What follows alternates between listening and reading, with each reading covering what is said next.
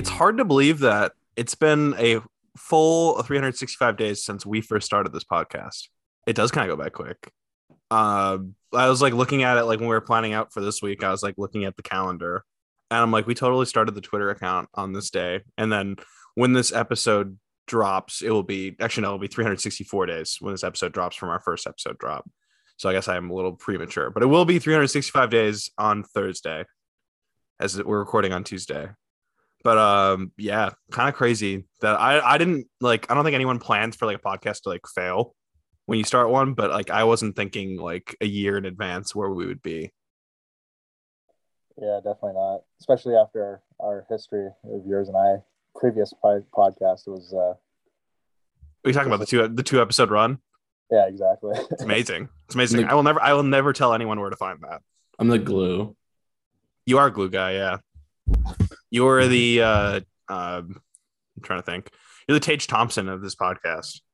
That might be a little bit that might, I don't know. We could talk about that extension at the end, but holy, that just came down like five minutes before we started. Whew. Yeah, yeah, that's hefty. that is that is something. Um, Real quick. um but yeah um yeah everyone welcome into the production line podcast we this is episode 49 of the podcast um after a year we, we're at over 50000 downloads so i appreciate all of you that's awesome like i've never thought we'd be at that number at this point but uh big things ahead i'm excited for uh, what next year brings with a more exciting red wings team but we got plenty of stuff to talk about um, after as we've been off for a little bit. But luckily, the Red Wings did give us a signing to start off with. So we'll start off with uh, Filip Zadina, uh, you know, the most polarizing player on the the roster for the past two seasons. Resigns three years, one point eight two five. Really, like gives me like the Michael Rasmussen vibes of like the three year contract for a guy coming off a kind of whatever year, and the AAV is not that much different.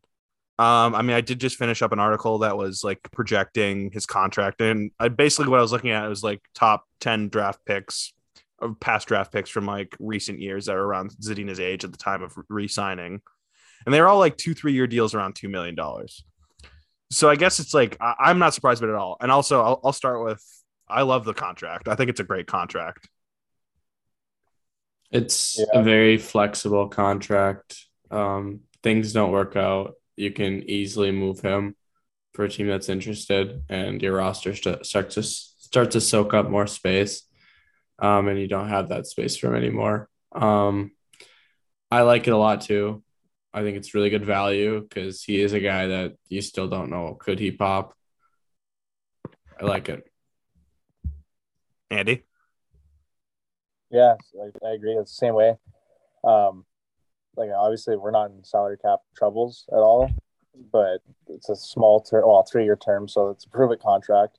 He's not getting overpaid by any means. Like I, he's worth one point eight five or eight two five, whatever it is, right? Yeah, one one point eight two five. Yeah, and then also like if he doesn't seem to find a fit here still in the next year or so, or even by the end of this year or whatever, he's also trade bait for a contender for just a young depth player type thing because he still is young. He's twenty three, right? He's a ninety nine. He's gonna be he's gonna be twenty three. Uh, 98. No, he's ninety nine. He's a 99? Yeah, Yeah. drafted Oh, in that's 2018. That's right. That's right. Yeah, He'll, he'll be 23 in November, I think is when his birthday is. Okay, so he's still 22. Uh, Yeah. You know, there's, there. I mean, if somebody's willing to take a flyer on it just to kind of maneuver cap space as well, get a player in that's you can fit in the lineup somewhere to go on a run. I mean, obviously, he's not the first person that comes to my mind, but it's Yeah, yeah. it's. I think it's at the- deal. Yeah, the very least 1.8 million is his value right now. If he does not get any better through these 3 years, we're paying fair value for Yeah. a third for a third line winger right, who has the ability to put up right now like if he would have played a full I think he's closer to 30 points, which is third line production. Yeah. What the issue is is obviously people connect where he is right now to where his draft slot was and how he talked after being drafted. Um there's still so much I think I still think there's plenty of upside like second line forward like guy who can put up 20 to 25 goals, 45 50 points a year playing in the right situation. And I think this is like Derek Lalonde's like really like his first kind of big test is how how much can you get out of players like a Filip Zadina, Joe Veleno, and a Michael Rasmussen. Guys who have were first round picks, but haven't really been able to pop yet. I mean, aside from Rasmussen's last month and a half last season, where he did pop. But I mean, other than that, like they've been guys who've kind of been a little quiet to start the year. I mean, Joe Veleno did play just his first full season, so maybe unfair of me to add him into that, but you know what I mean? Like guys who still have yet to show their full potential. And with right. a coach like that, kind of need to with the, with the position the Red Wings need to be like are in right now and want to be in is you're banking on guys taking that next next step and pushing your team over the next level. Exactly. Um, yeah. I still and I also like that he's still an RFA at the end of this. That should be also noted. The team has full control of this whole situation. And also the year this expires, the cap is projected to jump $10 million.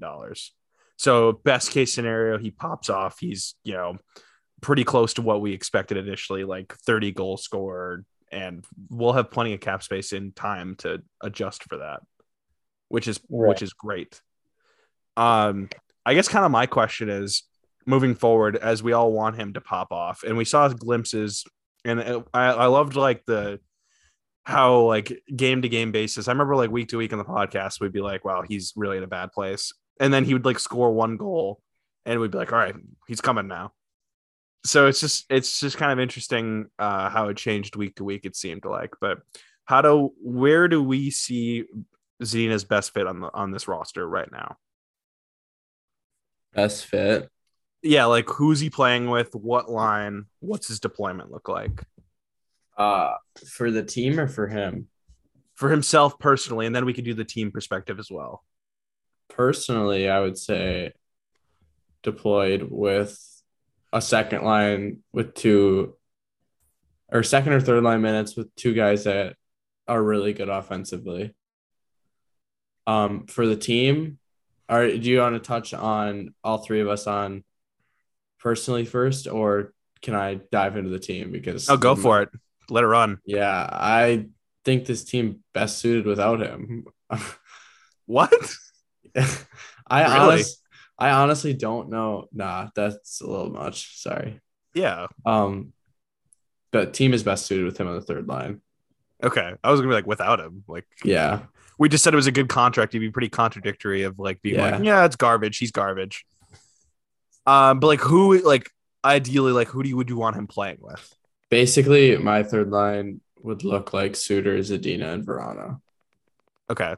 But I'm for pr- for him, I think a second line with Copp and Vrana would be really interesting. And I think that might be his best suited for personal, but for team wise, I, I like that third line. Yeah, and it worked last year, right? Yeah. I mean, you saw the I mean, it was the second line last year, but Pius Suter's pretty reliable defensively. Um, gets he's a good distributor and he can score the occasional goal. Vrana just creates nothing out of something.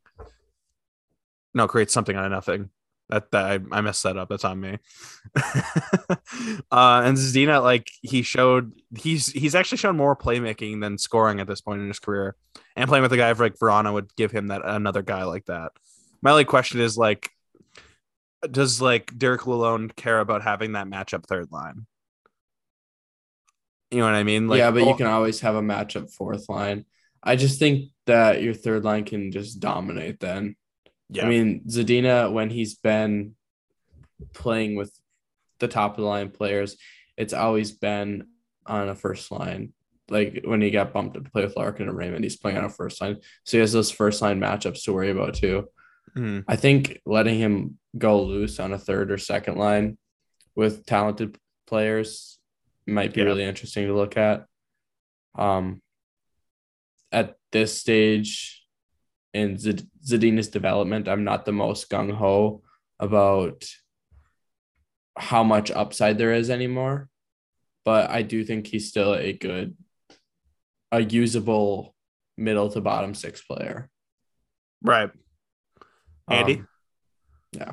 I'm kind of pretty much in the same boat. Like, first personal growth and stuff like that. I'd like to see him get a chance maybe through preseason on like on the top or I guess in the middle six, but probably second line. And maybe even to start the year, like, you know, you never know what's going to happen. Hopefully no significant injuries or anything like that to core members of the upfront roster, well, any of the roster, I guess, really. But yeah, I think I like for team wise, he fits in on the third line, and then like even so, that would raise us some questions: is like who are we gonna fill in there? Like, what do you see our lineups being like going into training camp? Like before Yeah. I mean, like Um, cons- consensus, like all fans kind of have Burt Larkin, Raymond, Vrana, Copp, Perron, and then Kubalik, Suter, Zadina. I'm not like too enthused with that third line. I think all. that's a lot of like like Kubalik. I think is a kind of a passenger player. Not nothing against him, but like he, he's proven that like he needs a guy who's kind of like digging in the corners, and you get it to him, he's a quick shot. Not like a player. Not like Vrana where he can create like off a loose puck. Kubalik's just not like that. And Right. again, like you need guys like that on your team who's like can sh- can score that one shot. That's a game changer.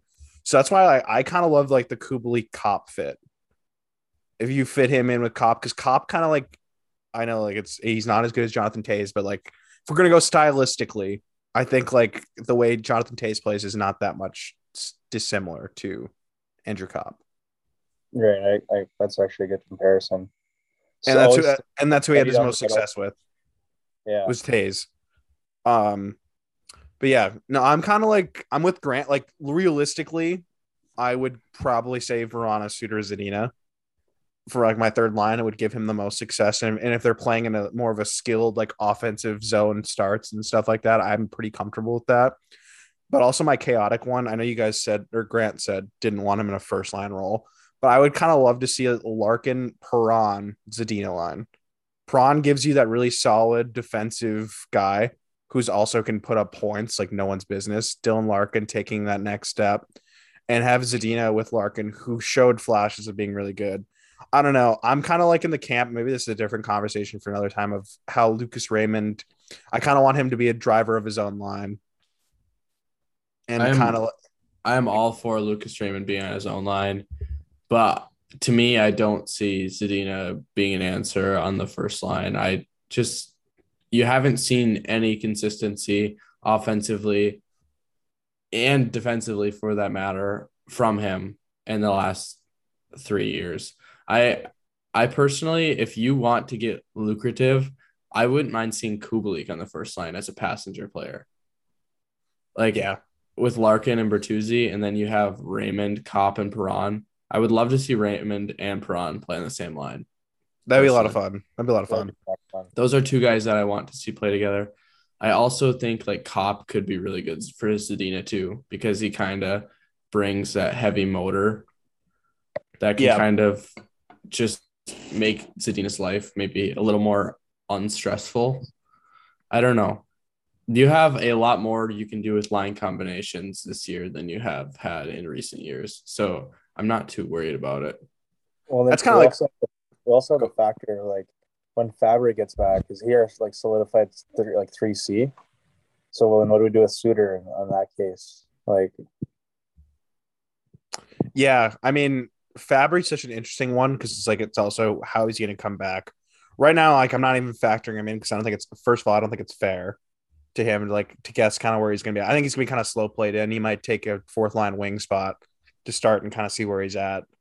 Um, but like I kind of see there's competition for that third line center spot. I mean, again, we'll talk about that more towards training camp, but right now I think Suter's kind of the presumed guy, and I'm comfortable saying that he is. But there's gonna be some competition for that three C spot. right? But yeah, Zadina, he's I know he hasn't shown that much, but I mean, again, I think there's there's more there. It's just the question of how you get it out of him. Um, I did see something like I was listening to someone, I don't remember where it's from, but like how they don't really believe in busts. It's only the situation that they're put in. And I kind of like the phrasing of that. Because like guys are drafted in positions high for a reason. It's just more so like how the development goes is the biggest question whether or not a player becomes a quote unquote bust. Right.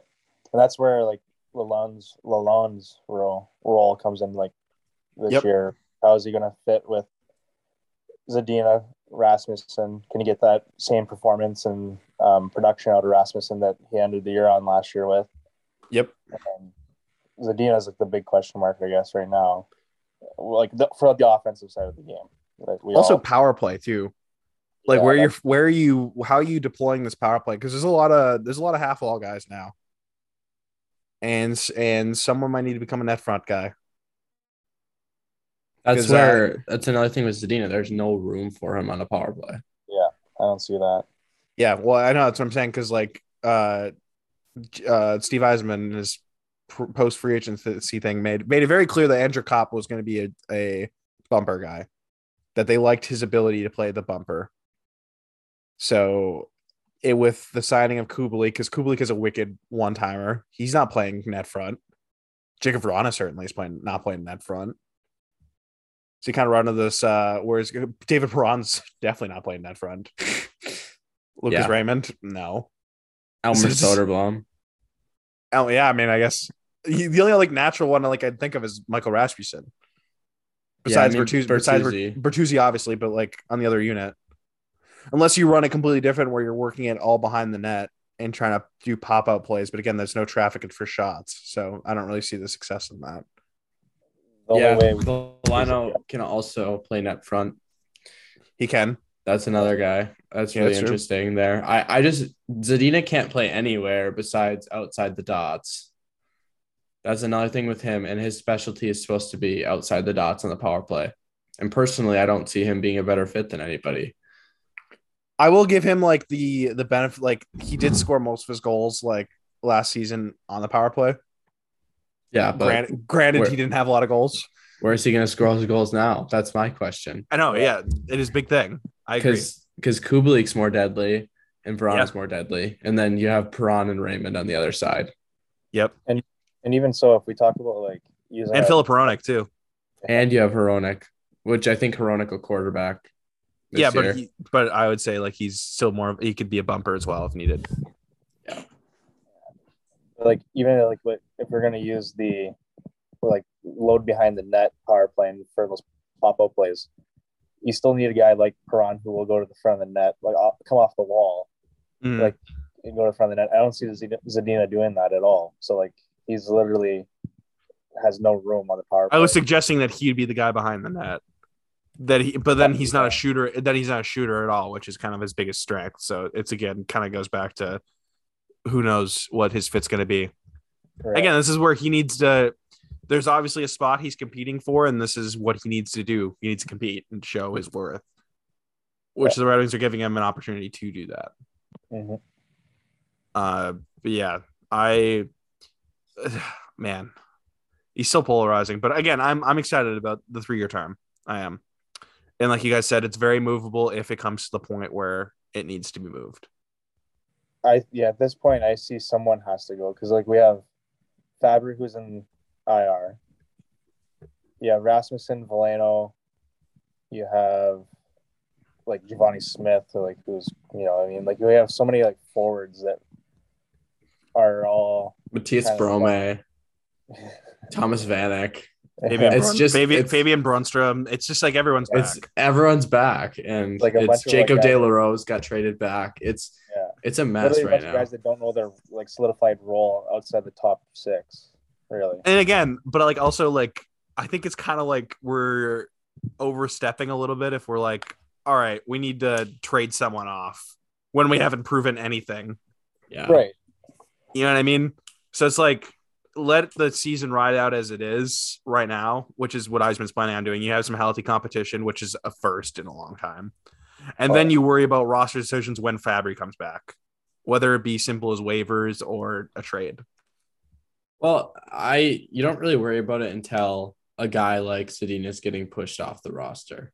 Yes. At that point, you have to buy into his value and make a trade. In my opinion, like if he's just getting completely outplayed by like one of the guys that's, I mean, like Berggren. I think we all expected him to be on the roster this year, correct? Yeah, That's- in like February. Yeah. Before all these free agent signings, Yeah. signings, we all expected him to be on the roster. Um, I said there was a good, there was a chance he'd spend time in the AHL, but I thought at at least at some point he would be on the team. What if he shows up at camp now and has a chip and just completely outplays Zadina, Yeah. which is I mean, total, it's totally possible.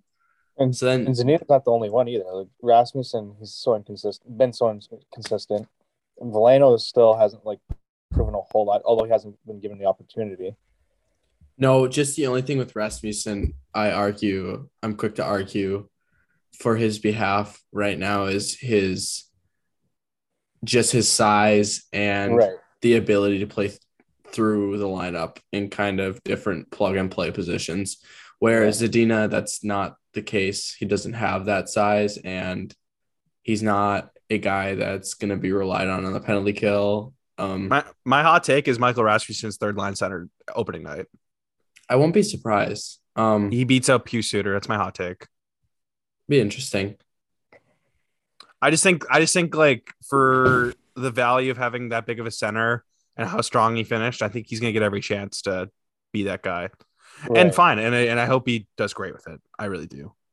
yeah, ultimately, I see him ending up the season on the wing. What what player in the forward core are you most curious about? What happens with? Okay, so this is kind of perfect. So I was just gonna go into make or make or break players. So it's kind of like is the same conversation. Most curious about in the forward core, man, it has to be Filip Zadina. No, Mine's Joe Veleno. yeah, that's a good one too. Yeah, Joe Veleno showed games of dominance last year. then he was also invisible some nights too. I'm gonna play devil's Right. advocate. Not not in like a bad invisible way. Like he wasn't you weren't noticing him like, holy man, is he bad?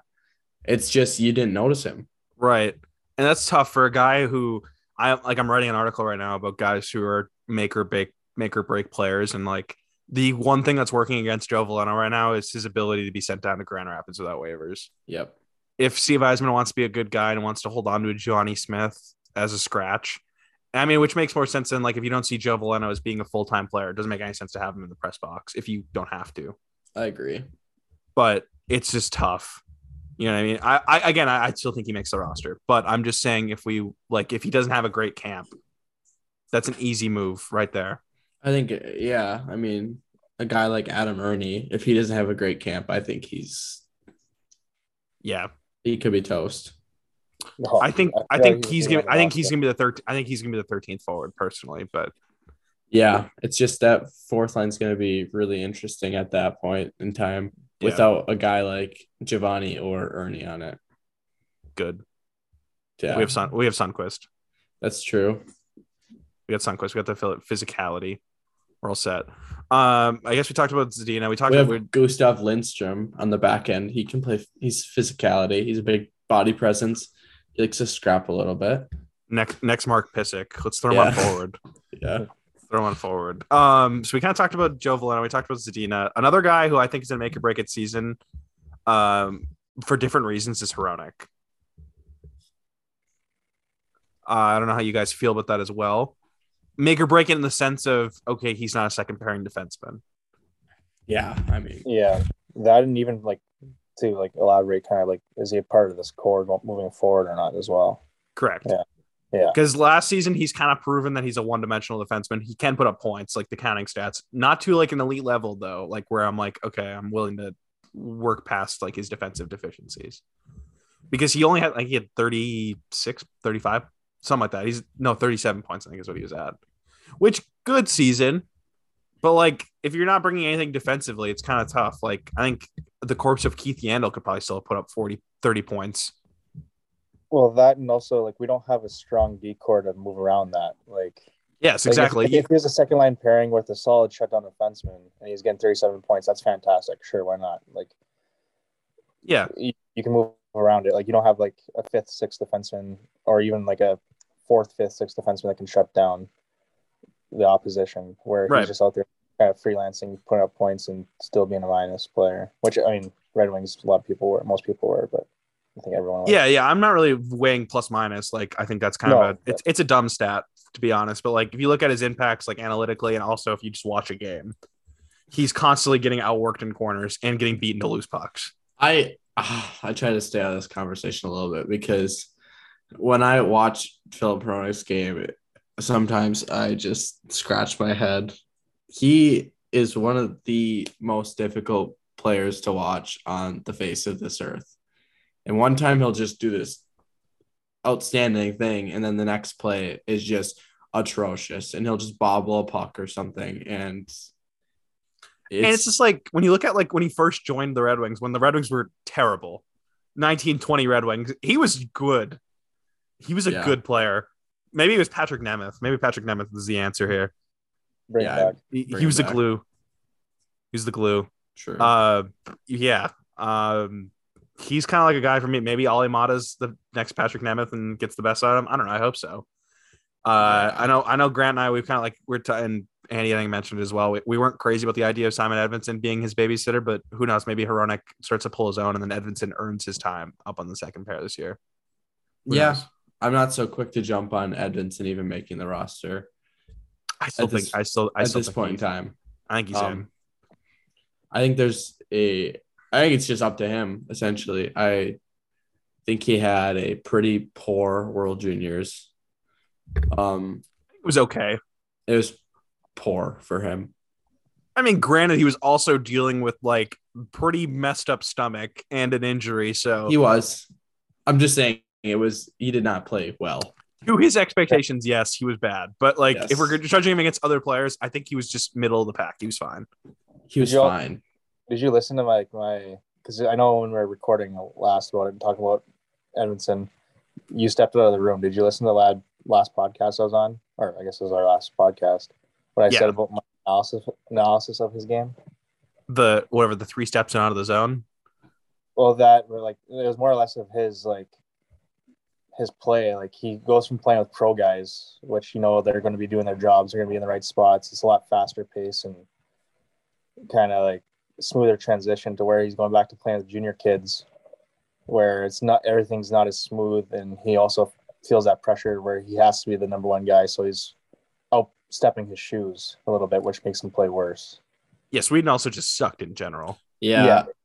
They were not. He was They were disappointing. putting too much on himself, and the amount of pucks he coughed up was was a very high amount. I'm not a counting numbers guy, but there were a lot of pucks coughed up by Simon. Yeah, it's like the high school stat sheet for when you're when you're injured in high school hockey. You gotta Yeah. count, you got to count turnovers for the team. And then like you just don't count your friends' turnovers, basically. Yeah, that's the good stuff. Yeah, It's right there. Sorry, sorry, Heezy. yeah. Um, I never did Uh, that. yeah, no, I never did that. No, that no. Um, Real quick, other boys, back. gotta- all right, I gotta- Andy, we'll see you. See you, see ya. Andy. Until next time, have fun. Yeah, Oh, we will. We will. Love, love you. Love Wow. you. Bye, boys. Bye. Took you a little, took you a little bit to admit that. You're right. yeah. Love's not real. No, never. um, guess going back into other make or break players as we kind of keep going with this without Andy. I know I'm all sad now. Um, Givani Smith, we talked about him quickly. Definitely a make or break year. Yeah, I would say I would lean more towards the break instead of a make. I don't really see any room for him on many NHL rosters, let alone this roster. Well, Jay Beagle is out of a job in Arizona, and Trevor Zegras has been known to try the Michigan. So Givani Smith could be a natural natural fit back. Um, yeah, I agree. I love how Andy just sends a text now about being late. I was I was gonna say something on the on air, but I didn't want to like bring attention to it, but now I am because he just said he was gonna be late. That's hilarious. That's, that's funny. Ans- answer him when you get a chance. But like, yeah, no, Givani Smith is. He showed like there was a couple games last year. I would say like five where I'm like Givani's on one. The New York Islanders game stands out to me. Had a goal and an assist. Yeah, he was he was cruising. He was going that game. Snipes. All I can Sorokin. say is put him on McDavid's wing, Kenny. next Pat Maroon. Next Pat Maroon. There we go. Uh, no, I think like I think Givani Smith could be like a 12th forward on a team, but I don't know. We just don't have the room right now. And I think do okay. The question is, does he bring more value than Adam Erne to a lineup? I would say yes.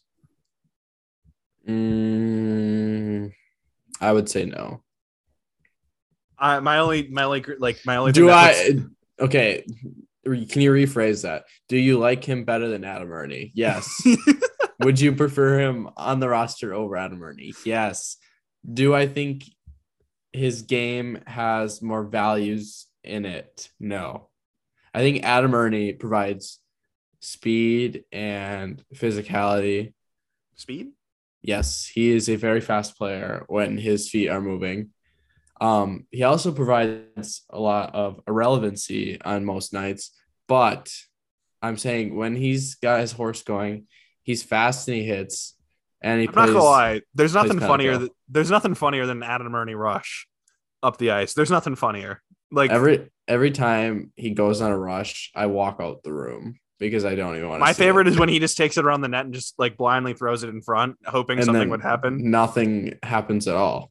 It's like a way worse version of Dylan Larkin in his rookie year. Yeah. Oh, but no, yeah, Givani Smith. He does got he does have the fisticuffs though, and he actually can hold his own in a fight. Where Adam Erne got dummied by who did he get dummied by in Tampa, or who he got dummied by someone. It was like a couple punches and done this year. I don't know. I shouldn't. ju- I shouldn't judge. I would get dummied in an NHL fight pretty quickly as well. Oh, that's gonna bug me. You know what I'm talking about though, right? Are you just gonna ho- go to hockey fights, find it? But no, Adam Erne. Again, he has that he has that gr- like not great season, but he had a pretty good season relative for the 2020 2021 Red Wings He had a very good season for himself. for himself, and it was mostly towards the end. He was nearly a half a point per game player, and was loving the first power play point like action, which good for him. And he banks out, gets a four million dollar contract, and then now he's at a point where, oh boy, where where am I in the lineup? Yeah. So it's tough. And I would throw him as a make or break player as well. Because I can't What's that? find it, but wasn't it? Was it last year or the year before? It was last that- year. It was last I, year. I thought it was Barclay Goodrow for some reason. Yeah, I think it was Barclay Goodrow. I don't know. Never mind. It was never mind. It was Tampa. I think we're talking about. Yeah, Yeah, wanted but to I say think it- Tampa I don't think it was when was he was when he was on when- Tampa. Yeah, Yeah. so maybe it was the he- year Didn't before. he fight? Who did he fight on New York last year? On the Isles. was was it- Isles? It was someone young, wasn't it? Or was it Wahlstrom? Might have been Wahlstrom. Because then he who did he hit? He, he crushed someone open ice. Yeah, I and think it then was Wahlstrom. Wahlstrom dropped him. Yeah, that's bad. But anyway, yeah. Adam Erne, I'm throwing also in a make or break here because he's never really proven himself to be a good player in the NHL. Not trying to be mean, but he's 27, coming on a contract. He's he's end of a contract. Like he- this is going to seriously impact your next contract when you're making two million right now. Probably at this point, you're not making anywhere close to that in your next deal. Yep. Luckily, it'll be a one way. Lucky if you're gonna be a one way. So big year for him, definitely to prove it. Uh, my last guy I have on the list. I don't know if you want to throw any more after this, but I got Jake Walman. Jake Walman. Um yes and no. I he's kind of put in a tough spot because of the injury. Yeah, definitely. I guess it is kind of a make or break with him in Detroit. yes. He's in a really bad spot too. I, I would say that's more of a just a break. Yeah, because I mean, the Red Wings go out, they sign a Robert Hagg. They have Mark Pysyk, who actually, looking at it more like that injury, Mark Pysyk will probably miss most of the year. Like he he'll be lucky to play. I think Mark Pysyk's lucky to see 20 games. Yeah. which is super unfortunate because I was really excited for him. Really excited relative to a bottom pairing defenseman, but Yeah. I, I digress. Um, but yeah, Jake Walman coming into Detroit like showed some promise, but then he kind of struggled towards the end. But he was also playing with Gus Lindstrom, who was really really bad at the end of the year. Um, but he has the ability to play that more up tempo game, which uh, you know it's a little bit rare for a bottom pair guy to do. But he brings something that a lot of guys in Detroit don't have, which could be valuable. It's just how good is though? And no, there's there's a I just don't see fit in Detroit with him anymore. With all the the moves made. And then if you take into effect of what's coming up on the left-handed side of things, a lot. and you signed Chiarot to the big deal, Mhm. um, I don't like Walman's chances of sticking around. I think there's still a good player in there. Um, man, I would love to see him go to a team like San Jose or something, Yeah. and like a kind of a funnish team or a team that needs a lot of help. yeah, Detroit last year was like the perfect spot for him because they had all the space in the world. yep. now he's going to be coming in behind the eight ball with injury. I did see him training fully with his shoulder at the BioSteel camp, though. I don't know if you saw good. that. I don't know if I you saw the video. Him, him and Fabbri both going pretty pretty well in the training video, and obviously training's so much different than actually playing. Yeah. And I know people will see them train and be like, "Oh, why can't they play?" It's like, well, Yeah. it's a little bit different. Why can't Yeah. they play though? I I don't get it. What do you mean? Why can't they play if they're training? I mean, they're not going full out I'm on kidding. training. Yeah. I was. I thought you were like being serious for a second. But yeah, no, I did see him like working his shoulder and like the re like um in like rehab wise. I think he was using some bands and stuff, which is good to see. I, I don't know. Maybe it wasn't even that shoulder. I don't, I, I don't think it was ever disclosed disclosed what shoulder it was. So I did see a video of him lifting, but it could have been the other shoulder. Uh, but yeah, like I kind of like this is where Edvinsson kind of gets that runway for me because you're competing with Robert Hagg or Jordan Oesterle and for that left hand spot. I mean, again, we talked about Robert Hagg also playing the right side, which I do see as a possibility. But like, I don't know, Jordan Oesterle and Robert Hagg shouldn't. If Simon Edvinsson is better than them, they're not. It's not going to be an issue getting rid of one of those guys. Yeah. I don't know. Just after what I saw, I'm I'm curious about a couple other things too. Um How so? Like which ones? in the World Juniors, from what I watched, I, I am a little curious on now. I think I know, like we talk about, there's the three NHLers that you have signed on the roster of um, Hagg, Lindstrom, and Oesterle. I, I don't see a way that Oesterle plays in the lineup right away. I don't. s- I don't either. um, he just isn't good at being a bottom pair defenseman. Um, I am curious about like an Albert Johansson right now. Okay. Um, whether or not how he competes for kind of a battle or a spot in the lineup. I mean, he's a guy that's been shadowed over his whole time as a prospect in my eyes. He's never been talked about ever. Yeah. compar- comparatively. Um, you look at him, he's 21. Uh, there's a lot of upside with him. And from also the gives way you that other power play guy. Also gives you another power play guy. And from the way that Edvinsson showcased at the World Juniors, um, and that's not to say how things are going to go in training camp. If things go the same way, I'm not opposed to starting him in Grand Rapids. Oh no, no, no. And again, I think like I, I'm happy either way that he's just over here. Yeah, And I think if anyone's like worried about Edvinsson because he starts in Grand Rapids, first of all, he's 19. And Mo Seider also had two years before he joined the NHL. So hold the brakes. Um, it's yeah. just he's such a powerful skater and he's very good with his stick and good in the defensive he's actually good in all areas of the ice he just um i'm just kind of being a little more pessimistic towards him right now since he did have a a weakish world juniors right. um i do think there's opportunity for johansson do i think it's going to happen no What about I'm- Vero? no I, I love Vero. no I know. I don't think he's ready yet either. But like he's a guy I'm like I he's definitely a bottom pair guy at some point. yep he's not ready um, no. He's just so mobile and he's efficient. he's mobile, calm, and he's just cool in the D zone. Otherwise, he doesn't do a whole lot. Which Yep. is that's what you need from a bottom pairing guy. Do I Yeah, think he's per- ready? No. Not no. I Um, just liked would his like world I liked him. his world juniors. Yeah, I mean he's kind of at the same stage for me as Sebrango. Yep. Maybe a little. Eh, I don't know. They're probably pretty similar in my eyes. Yeah, I, I agree. I agree with that. Um, I do think Albert coming into camp is going to be one of the more interesting defensemen to watch because I do do think he's kind of a boom player. Um, Agreed. I think the the worst, like the like the most boring case scenario. It's not the worst case. I should, it's the most boring case scenario. you have Hagen Lindstrom. You have Hagen Lindstrom as the bottom pair. You have Oesterle as your extra, and then you carry um 14 forwards with Erne and um, Oh. Smith. So then you don't have to worry about the whole waiver situation and all that fun stuff. It's a very easy cut and dry roster.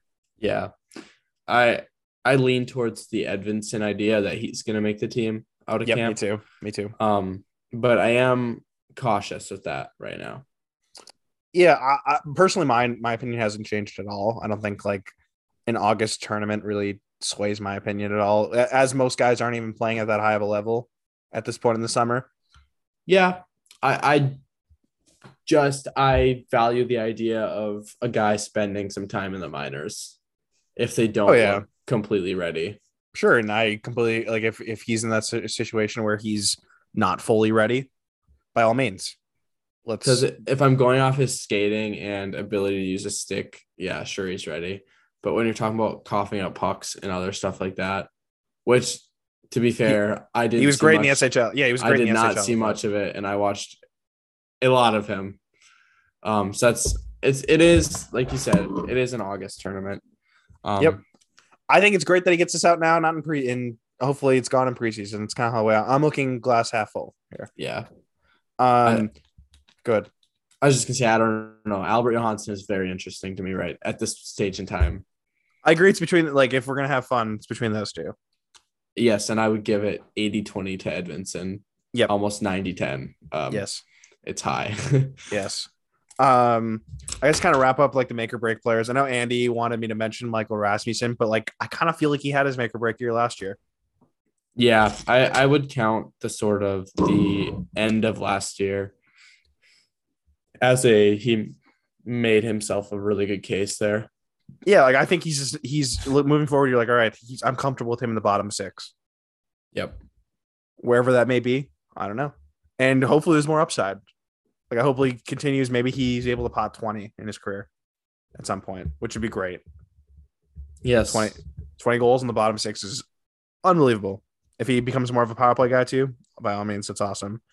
Um, I guess what do you want to move move on to next? Would you rather go the like the the U twenty three rankings by Pronman, or do you want to go um athletic fan poll, the confidence rankings? Um, Because that caused a lot of discourse. It was a few weeks ago, but I found it very interesting. I really don't know much about the discourse to be honest with you. Oh, really? Okay, so I guess we'll start with that. So um, I don't know if you you saw the front office rankings, right? Yeah, wasn't Detroit like five or something like that? They were fourth or no third. They were no, yes, they were third, only behind Tampa and Colorado. And so this led to fans of other teams being like, "Well, there's well, the Red Wings suck. So why are they this high?" And so it's just like, my question to you is: Does Steve Yzerman get too much credit right now? Mm, well, it depends. Like, are you going off fan base giving too much credit or media or media? Fan base, because this was a fan poll, so we'll stick with fan base. I, I would say to to some extent, maybe a little too much by fans. Um, but man, he's done a good job. Yeah, it's kind of like my point. Like again, um, so so if we're gonna go by the rankings by by fan base, so the Red Wings ranked him second. Red Wing fans ranked him second, and then the league itself ranked him seventh. So like other fans overall average at seventh, which I kind of view closer to being more accurate. Like I kind of like that we had that to see where other teams' fan bases feel about it. And I'm like seventh is good. he's in the really interesting stage right now as you're turning the tables of your rebuild. Yep. So it's hard to judge right now. Yeah, I agree. And, and I get up- like the reason there's so much confidence is you basically turn a horrible situation you just completely reset the tables and now you have your pieces and you're just putting the puzzle together exactly it was lost Yep. And it had been lost for five bad contract after bad years. contract. yes aside from many some people thinking the Ben Chiarot contract is really bad, which I mean it's not ideal, but I don't I wouldn't say it's bad. Um Steve Yzerman has nothing. Like we have nothing tying us down anymore. no This is fully his vision now. i mean the brendan perlini trade was horrendous that's where it really gets me um some of those I mean, it was deals Alec I'm- I'm Regula. I was gonna say gonna- Alec Regula. I was gonna start spitting out some trades that he did ones. that were Eric, like, Eric Comrie for Vili Saarijarvi. oh yeah, that one. The Yeah, if we would've waited- trade. If we would have waited, if we would have waited, uh Eric Comrie would have been pretty decent backup. yeah, that's true. Yeah. So I guess point point for um, Yzerman, even though we lost him to waivers. Yeah. So whatever. Again, joking. Um, He- but of course, the guy who actually, funny enough, this is our one year episode, and the guy who like really grinded my gears in the first place to start a podcast, the Kevin Bunch Numbers on Twitter. He like had a lot to say, and was how how Yzerman's not a good GM, and like he said something about walking. A lot. This is again, this is two weeks ago. I wrote this down when I was a little bit upset with him two weeks ago, so bear with me. So I try to remember exactly what I was mad about. Um, he was saying that how Steve Yzerman walked Dylan Larkin into unrestricted free agency, which, first of all, plainly simple, not true. He did not sign that contract. And the Red Wings were only able to start negotiating with Dylan Larkin a little over a month ago for a new contract. So obviously, these things take a little more time than just pen to paper. Let's let's get it. yeah. So I'm anyone still worried about like that, like is insane. I know there was like a report going out that Ansar Khan thought that Dylan Larkin's asking for like nine million dollars, which I don't think Anzer knows anything. No offense, but I don't I don't think you're that connected. If if Elliot Friedman said a while ago that it was things were progressing, it was pretty close. I'm a little more confident than him. So yeah. um That was Kevin Bunch of numbers. That's the guy. yes, he, he's he revved my engine again. Yeah. He also said something about like how Steve Yzerman's like not a proven builder, which should be held against him. The- but then my question to you is, who in the NHL is a proven builder?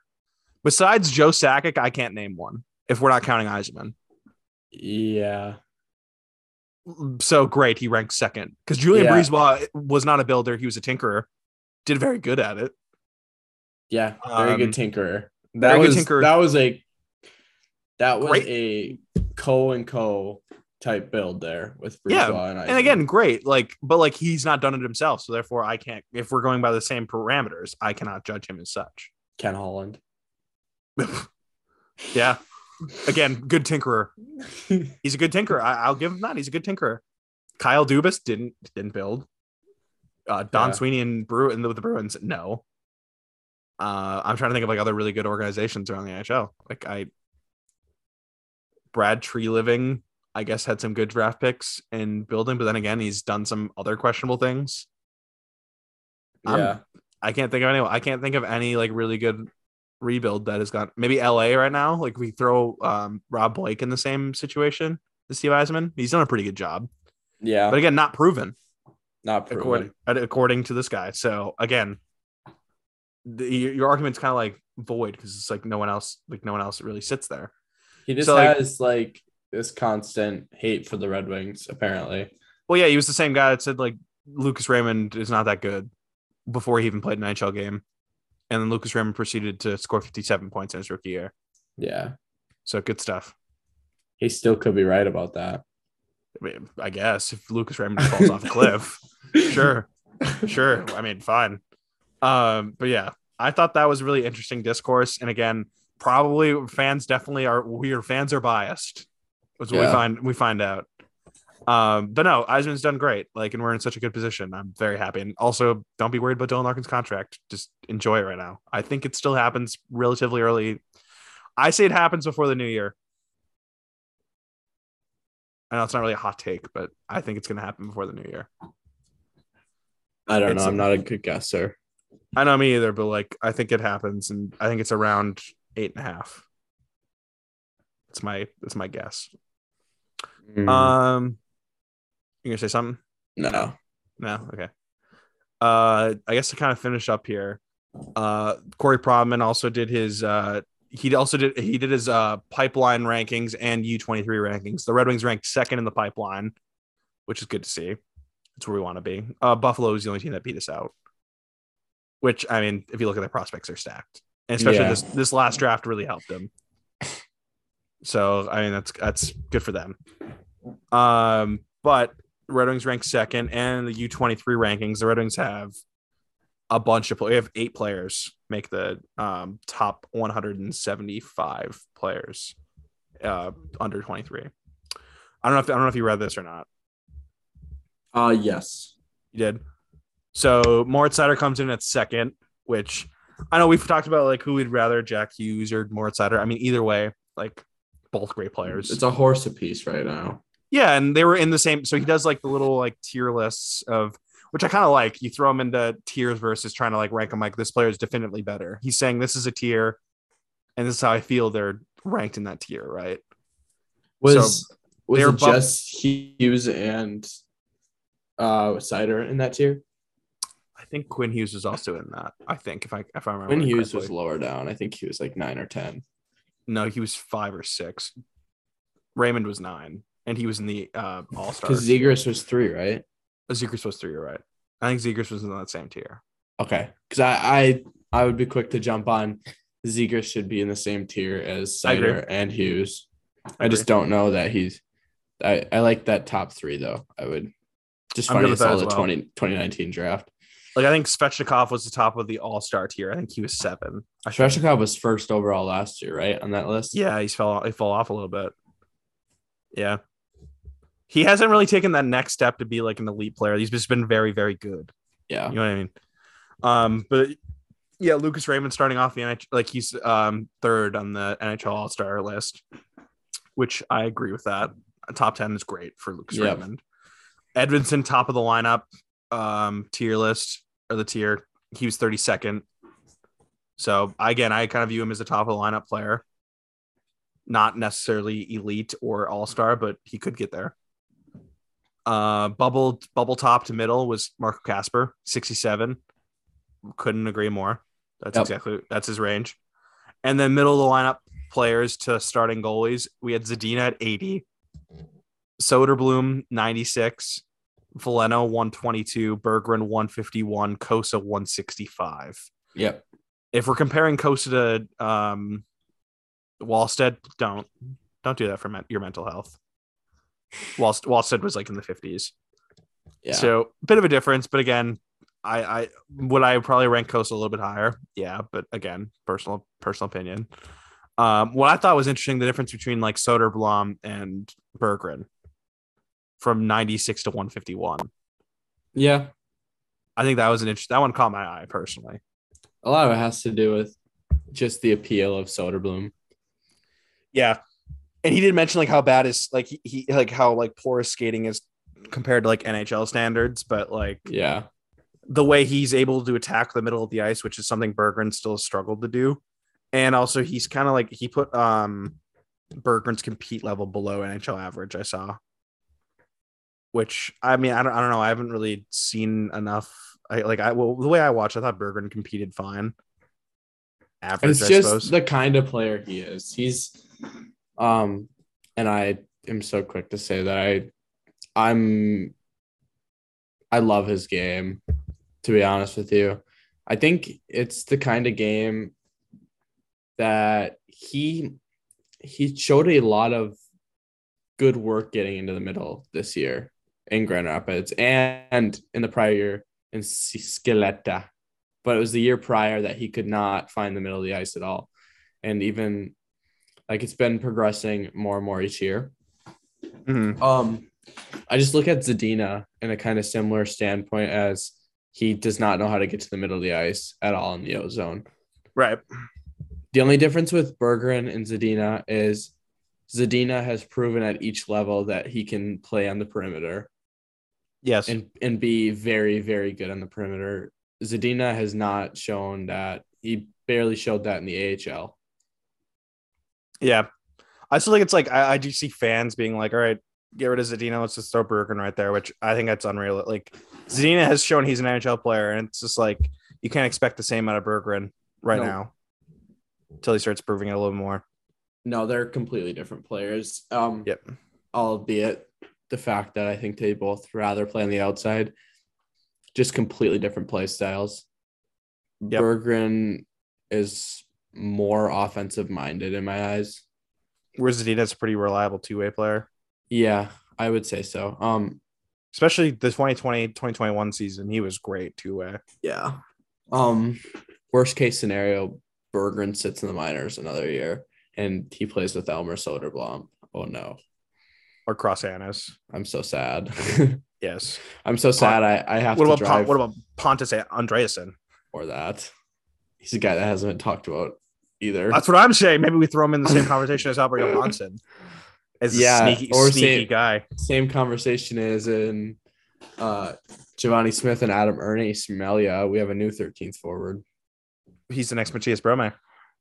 Except better. Not as good looking though. Not as good looking. Yeah. That's true. Yeah, it's tough. Not everyone can be. He's a nice Um, he's a nice blue collar boy. Pontus Andreasson. It's true. It's true. Um, that's kind of like all I have in terms of like Red Wing news. I mean, I guess we can kind of talk about a couple things have happened since we last talked. Uh, considering just what happened right now, Tage Thompson signing a seven-year contract worth over fifty million dollars.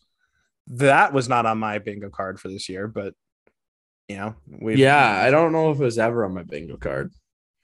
Okay, so I'm gonna start with like the Buffalo fan perspective of Carson Gates. Carson Gates says, "What a steal! I'm so happy." Ryan Fugue said in our group chat, he's like, "Good, good for the better Jack Eichel." And Carson said three million less for a better player. Um, I love, I love the enthusiasm, but he's not better than Jack Eichel. Um, but oh man, it's so tough because I really like Tage Thompson. It's just a very risky contract if he's to play to the same level he was last year, I think this is a fair deal. But this kind of gives me major Jeff Skinner vibes. Man, um, I really like Tage Thompson. Um, yes and no. I think he is so different breed when it comes to NHL players. There's nobody like him. That's where it kind of comes in that Elmer Mhm. sort of feel, except a way better skater. Yes. I think he's a tremendous player. I do think there's a lot to prove yet. That's where it gets a little fishy with me. He's had one very, very good season. Um, it's it could I think this could end up being a, a unbelievable deal for Buffalo. And at worst case scenario, I think it could be end up being an okay to bad deal. Yeah, I think the range of possibilities is pretty wide. Yes, I, kinda I would say it more leans towards boom rather than bust deal. Fair. I think I hope worst, so- I I, think hope so too. Worst case scenario, he's a second line center for what I saw this year. Yeah. Every game he was near dominant. Yeah, that last season he was great. He was so much fun offensively. And his shot is ridiculous for like Yeah. the the length that he has and he's able to shoot. It's so much fun. And again, I hope for like Buffalo fans because like I think they deserve good things. Especially Not- like the, except Kev, bunch of numbers. yeah, he can he actually yeah, to him, he this contract sucks, buddy. Yeah, you can eat one, bud. Yeah. Um, but no, I, I definitely think that um that this is really good for Tage Thompson personally. This is awesome. And also Buffalo gets an important piece like locked up. Like this is a guy like you can kind of see the core being built around and they're finally committing to that guy. Like, hey, listen, like you're the guy. Go be it. Which I respect. You have Alex Tuch, who's you know, again part of that. You have other guys coming in like Dylan Cozens, another important piece you get so much of Buffalo, and I hope I hope it does work out. I hope it does not too well because again, Buffalo's in the same division, which is tough. I hope they just make the playoffs a couple times. Other than that, I hope everything else fails. Yeah, that's fair. That's fair. Buffalo this year kind of reminds me of Detroit last year. Mm, yeah, maybe. except like worse goal. Actually, no, goaltending's pretty similar. Goaltending's pretty bad in Buffalo, and Detroit's goaltending wasn't that great either. No, Detroit's goaltending on paper was a lot better than Buffalo's on paper. Yeah, probably. It was just bad last It year. was just, It- in, in yeah. If looking back, it was bad. but if you it- look back on paper before that year started, you say that's a pretty decent to good tandem. Yes, yeah. I think we were saying like it was like middle of the pack of the league, Yeah. Yeah. And it, it was very much wasn't. Thomas Greiss hadn't fallen off a cliff, and Alex Nedeljkovic had never played that many games. Did you see like his interview? Speaking of Thomas Greiss, you see his interview with uh, uh, Rutherford of the Athletic saying like how he's gonna have a better like a bounce back year and he's gonna be way better than he was in Detroit. no, Maybe it was his agent. I think it was Thomas Greiss's agent actually. That was saying you'll see a much better. You won't see Detroit Greiss in St. Louis. I'm like, okay, well, let's see. yeah, Let's see. I hope so. I don't really care personally. Uh, Thomas Greiss is whatever to me. I don't really care. Yeah, he was very fun to watch at the end. Of the 2020-21 season, Yes, where he was putting Uh, up a 950. It was ridiculous to watch. Also, he's like he has like the worst like um like the way he actually plays his like his like uh the way he stands is the most ridiculous thing ever. Yeah. Very silly. Um, I think he'll he'll he will look better in St. Louis though. I think as well. But I thought it was interesting. Um, yeah, Tage Thompson, like good for him. Happy for Buffalo fans that they get this. Um, we also had last night too, Adin Hill getting traded to Vegas, which I thought like I loved how um, Kelly McCrimmon four days earlier was like, no, we're running with Brossoit and Thompson. That's our goalies. Yeah, that was interesting. He's an For interesting some reason, guy. I did not believe that at all. yeah, like I didn't really I thought it was weird too, and I also like saw San Jose as a fit. Now, also, I question San Jose's decision to choose Hill as the goalie they trade Yeah. because I mean, obviously, you just traded for Kahkonen, so you probably are committed to him. But like, James Reimer is how how old and unfortunately, like again, unfortunately, like I like James Reimer a lot. I think he's a pretty good goalie, but do you really need that good? Like, I'd rather take a chance on the younger goalie if I'm San Jose. Yeah, I don't know. Unless you just want a veteran presence with For Ka- you, you just view Kahkonen as a guy, I suppose, maybe. That's the only thing I understand. Um, because I kind of like Adin Hill personally. I haven't. Yeah, I kind of like him too. I don't think like he's gonna be this great starter or anything, but he could be a one B goalie. You know what I mean? This kind of just gives Vegas another option because again, Brossoit was pretty bad last year, and then Brossoit was atrocious. I would be running Thompson Hill. That'd be my that'd be my tandem Yeah, because Thompson was fantastic, that's a hectic tandem, but it could be very really hectic but very fun. And Yeah. under Bruce Cassidy, who's like brought in the best out of goalies, I don't know. It seems Yeah, pretty good. Seems he's- pretty good to me. and he's got a really good defensive core in front of Bruce Cassidy. Yep. The forwards kind of suck, but The forwards are not great. No. No. Also, I did love like recently how much like on Twitter, how much fans online have turned on the Florida Panthers defense and how Florida is going to regress so bad. And I, I, I've been, I was saying this right away. Florida's defense is bad. Yeah, I don't know if it's bad enough to regress. Oh. They are an Aaron Ekblad injury away from total chaos. I don't. I don't think Aaron Ekblad's that good to begin. With. I don't think so either. I don't think so either. But I'm just saying, like Um, he's still a good defenseman.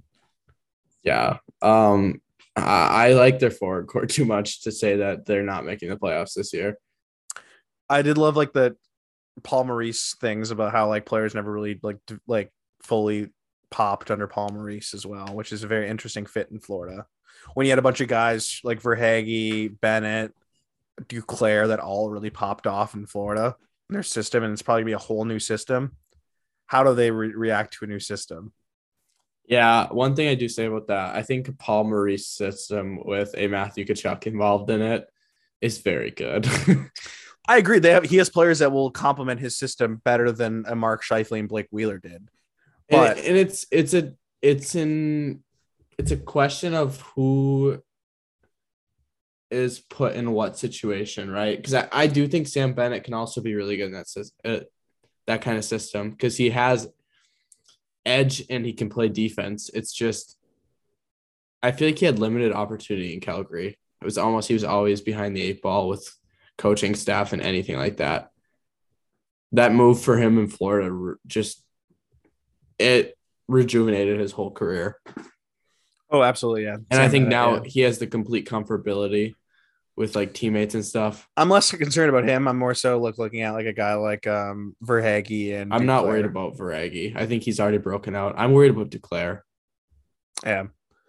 And you lose a guy like that, and just like all of a sudden your offense starts to change that much more. I think like when you're looking at that, Verhaeghe and Bennett were guys that both kind of broke out of a shell. Where I think Duclair goes back and forth between hiding in the shell to coming out of the shell, if that makes sense. I get it. Yeah. Because Duclair, you'll get the best out of him, and you're like, man, that is fantastic. And then you have a coach like Torts, and you're like, where did Duclair go? Oh boy. Yeah, oh, where'd he go? Um, no, I, I agree. I, again, I still think Florida's Yeah, a playoff back team. down to the Cleveland Monsters. Okay. I'm just saying I don't. I'm not scared of Florida. um, no, I, I like their I like their goaltending tandem. I don't like how much they're they're worth, but I Is think it bad? have, Is it bad that I rank Detroit's defense fourth in the Atlantic Division? um, Tampa, Boston, and Toronto. Toronto. That's it. No, but Montreal's definitely last. Mike Yeah. Matheson's your number one defenseman's bad. Then I go Buffalo. And then I go Florida. And then Ottawa. is Buffalo's worse than Ottawa's and Florida's? Like not it's not by a lot, but it's close. I don't know that it is. Just to make my point even more, Florida's like six or seven. It's really bad. I don't like Ottawa's either. I don't either. I'm pretty low on Okay, Ottawa. let's compare Ottawa's to Buffalo's right now because I'm curious. Okay. Right now, you have Chabot. Yeah, Chabot's the best defenseman out of both cores, I agree.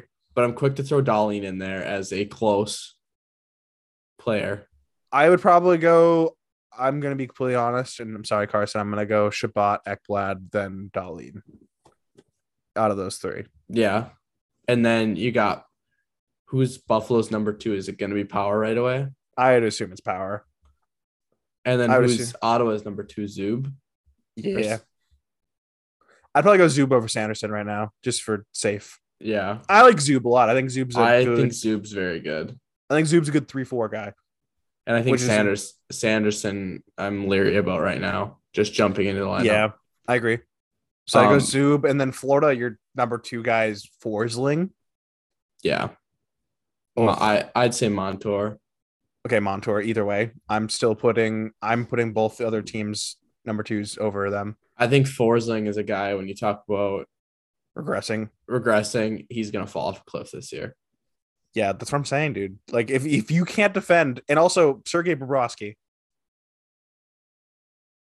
Paul Maurice had the benefit of Connor or Connor Hellebuyck his whole tenure in Winnipeg, who's a very very good goalie, and people forget that because the Winnipeg Jets were kind of irrelevant Sergei Bobrovsky also is a very good goalie. when he wants to be. I don't know, yes. I, I think Florida, man. Like, it's such an interesting. I wasn't expecting to go here like this long with it, but man, they're such an interesting team, and it's really bad when you compare Detroit's defense right now because I still think Detroit's defense is a long ways away, and I consider them fourth in the division. yeah. Um, anything else you want to talk about? Like, I I can't really think of anything else I'm missing Not really. in terms of like news. There's still plenty of like big free agents out right now. Um, I think the Sam Steel bet was good for Minnesota. That's a good deal. Yeah, good deal for him. Good deal for the team. Uh, I mean, again, Evan Rodrigues still got a contract. The Phil Kessel deal at Vegas as well. Good deal for Vegas. That was a really good deal. Also, which would be weird seeing Phil Kessel wearing number eight. I It don't was know how I some- feel about Yeah, I don't know either. Uh, but it's a much needed deal for Vegas. They needed Oh something yes, up there. they needed some. They needed something to go along in the Well, bottom. I saw a rumor that Paul Stastny declined a deal worth more money than he got from Carolina. Love it. That's hilarious. Paul Stastny's the man. Paul Stastny. uh, that was a great contract too. I don't think we, we didn't. We definitely didn't. talk No, about that that was either. a really good contract. Yeah. That and um, we didn't talk about Nazem Kadri. I don't think either. Yeah. That's how long ago that was. And yeah, very um Calgary's just committed for the next three years. Or this is our window, which as they should be. The back half of that Nazem Kadri deal is gonna be bad. But hey, good for good for him. I'm happy for Nas. Yeah. I'm good, For, I'm and also I I think Calgary's a good team. Calgary's got better. They're a good team this year, yes. Good team this year, probably next year. After that, big question mark. My question is, you gotta get you gotta sign Mackenzie Weegar long term. Have fun. Yeah, it's gonna cost you a pretty penny. It's gonna be eight mil. Yeah. I'm just they have some prospects that are really interesting. Pelletier, yeah. Coronato. Zary.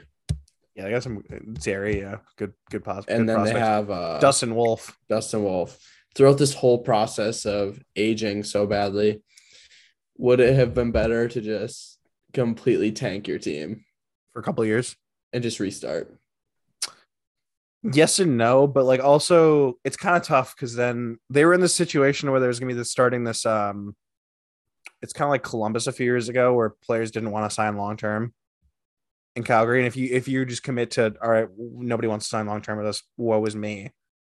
then you kind of create that culture, and then players are brought up in that culture. So I, I personally, I think I'm, I sided more so with Treliving, and this is Okay. the movie you should have made. And I still think like if as long as they kind of value their first round picks a little bit. I mean, obviously they didn't they trade. No, they haven't traded it. They ga- they They, gained one. it- they gave away the Florida one. Oh, like, did they? The Oh, like, oh, right, right. That's still again. That's different though. You're That's different. They already I have. value They still have theirs. Yeah. They still have theirs, and it's probably a safe bet to. Actually, I don't know. After a conversation, I don't know which. I think Calgary's probably be worth more. I, I probably would try to get rid of Calgary's personally, but I mean, maybe Montreal pushed for Florida's. Who knows? Yeah. I mean, there was a ton of conditions on that pick too. There's- wasn't it twenty? Wasn't it? Yeah, it was insane. I didn't even look at it all of it. I didn't care enough. It was like the you know like the meme that's like the I forgot which game. It's like two coaches like watching a screen and the guy throwing off his headset, like in disgust. Yeah. That's like me. I was like me looking at that. I'm like, I'm not doing that. Yeah, it was gross. I'll figure out. I'll figure it out when it gets when it happens. Um, but yeah, Calgary's definitely they're a good team. They're a good team for sure. Um, but yeah, it's probably gonna wrap this episode up unless you got anything else. Um, yeah, it's still TBD on what our next couple weeks look like, but I mean, training ca- our uh, prospect camp starts in two weeks. Ooh. Yeah, Holy. I know. Finally, and then we're back I've to one been- week. I've been stuck on all my football stuff right now. I've been Oh, actually, that's what I wanted to talk about with you. Hard knocks. oh my gosh. How we feeling? Um, really good. I love this team. I'm so Me too. bought in. I'm, I'm dude, Dan Campbell's the man. I I, I, I, I texted you this, but I'm gonna say this on the podcast. Dan Campbell's the John Tortorella of the NFL. Yes. That's why I love. That's why I love him so much. He's so emotional, and he's like so like. I hate analytics. You know, you know what wins games? Grit. and John Tortorella. If you even mentioned Corsi to John Tortorella, he will keep you out of the media availability. and I love like the assistant coaches too, like Oh my god, the Uh, one uh, you see the- Sheppard. the the running back coach. Oh, Deuce Staley. Yeah, yeah, he's awesome. He's aw- I love Kelvin Sheppard, the linebacker coach. Oh, yeah, he's great. crazy. Oh yeah, with the because the second episode was kind of uh uh wrapped around that um free agent linebacker that's doing really well. The rookie or no, he was a six round pick. six round pick. Yeah. Rod- Rodrigo. Oh my, he guy's an animal. He's a beast. It was unbelievable. And then and then it was also like the the um the third was it the third episode with the co practice with the Colts. Yep. And it was um what's his Jamaal Williams going at it with Oh all gosh. their players. He's hilarious. and then the running back coach lost his voice. Yeah. That was hilarious. I like the Amon Ra St. Brown stuff in the second episode. That was a great story. because he's filthy. Or no, he was the story right his brother in prison. No, that's Craig Reynolds. That's Craig Reynolds. Okay, I like Craig, that story. Craig Reynolds. I don't know if you follow like how much you followed, but they just announced No. their 53 man roster. Craig Reynolds did make the team. Let's go. I know. I was pumped. I loved him last year. I don't know if you know a whole lot about his story. I still don't know a whole lot. I don't really either. Basically, he hadn't been signed or anything, and then the Lions just like basically picked him up off his couch while he was watching Netflix. So I'll call him Netflix because he was That's doing awesome. nothing, watching Netflix. And That's they signed awesome. him. And then like one of the first times he introduced himself to everybody was his first play. He walked into the huddle and he's like, "Yeah, I'm Craig Reynolds or whatever," because he had so many injuries. That's awesome. That's good Yeah. stuff. No, I'm definitely. I'm as a Lions fan. It's been a while since I've been pretty excited for uh, a season. um, yeah. Again, we'll probably we'll probably we'll, we'll probably only win six games, but that's fine. Yeah, last year was the first year that I think I watched every game in a while. Because Yeah. I, I used to be, I used to love watching every game. well, when we were young and Matt Stafford and Calvin Johnson were a thing, it like, was that just- was it didn't even matter if they won or lost; they'd be just fun to watching themselves. yeah. Stafford would throw 400 yards and Calvin Johnson would have three three touchdowns, and they'd still lose like 41 Yeah. to 38. In the last couple of years, I would tune into a game every once in a while, and then last year I watched literally every game but one, hmm and I, I liked the team so much because of Dan Campbell and how hard they worked. Basically, And again, and again, it's like kind of like with a rebuilding team. It's if as long as they're trying, like you you learn to love them. yeah, Which is like the Red Wings of the last season, like the end of last season. I'm like, this sucks. yeah. You suck. It's just different between hockey and football for us, right? Because Yes. we love the sport so much where as football we were never as attached to it. Mm. So you just don't sit through all the pain as you do with Yeah. hockey. I'm gonna Um, get on my I'm gonna get on my Premier League kick right now, but uh, Chelsea's really disappointing me right now. oh early on in the season. Did you see Tuchel? Did you see Tuchel's comments today? No. We're too easy to play. We're too easy to play against. Well, whose fault is that, dude? Yeah. Who's in charge of that? Oh Because my we, we lost we lost two one to Southampton today. and never 4 0 to Leeds to Did you see the video of Pulisic just walking off the field without saluting the fans? no. That was bad. Pulisic today. today. Yes, he. Everyone else was standing out there. Pulisic just walked out the field. He's really pissed right now. He wants out. Yeah, I know that. And basically, basically, uh, the owner Boehly said, "You're not leaving." yeah, because they probably just want him for like because he's from the US. He's yeah, he's good. He's a good Chelsea player. gets so much attention from they the U.S. Yeah, from the US because of Pulisic. yep. But I mean, I don't know. good. Like, like Leeds. Mount, Mount has been terrible this year. Uh, did you see the stat about Havertz and Mount? Five Uh, games, no. zeros across the board for both oh of them. Oh my gosh. Tough. And Kai Havertz is like the highest paid player on the team. Yeah. Sterling has been fun. But Yeah, other than that, has. like It's tough. the team What a sh- sorry for the the non hockey talk to finish off this episode, but yeah, I yeah. again it's the off season. It's the off season, but I can I can wrap it up here. Um, yeah, thank you for tuning in. One year, can't believe can't believe it's been one year. Excited for what the next year brings, and hopefully maybe we start uh getting some bigger guests on as we're as we're all starting to get a little more comfortable behind a microphone. like like Wayne Gretzky or something like that. Well, I don't want him. He, Oh. turned down he turned down a trade to Detroit, so. I have no I have no interest. No, I got a couple guys in mind that I would I'd love to, but it's a very small list. I don't want to just interview anyone. So, but yeah, thank you everyone for tuning in. Um, make sure to check out Inside the Rink. Uh, we got our um, glossary for um, analytics up now, which is kind of exciting. Our cap profiles are up, being updated every week.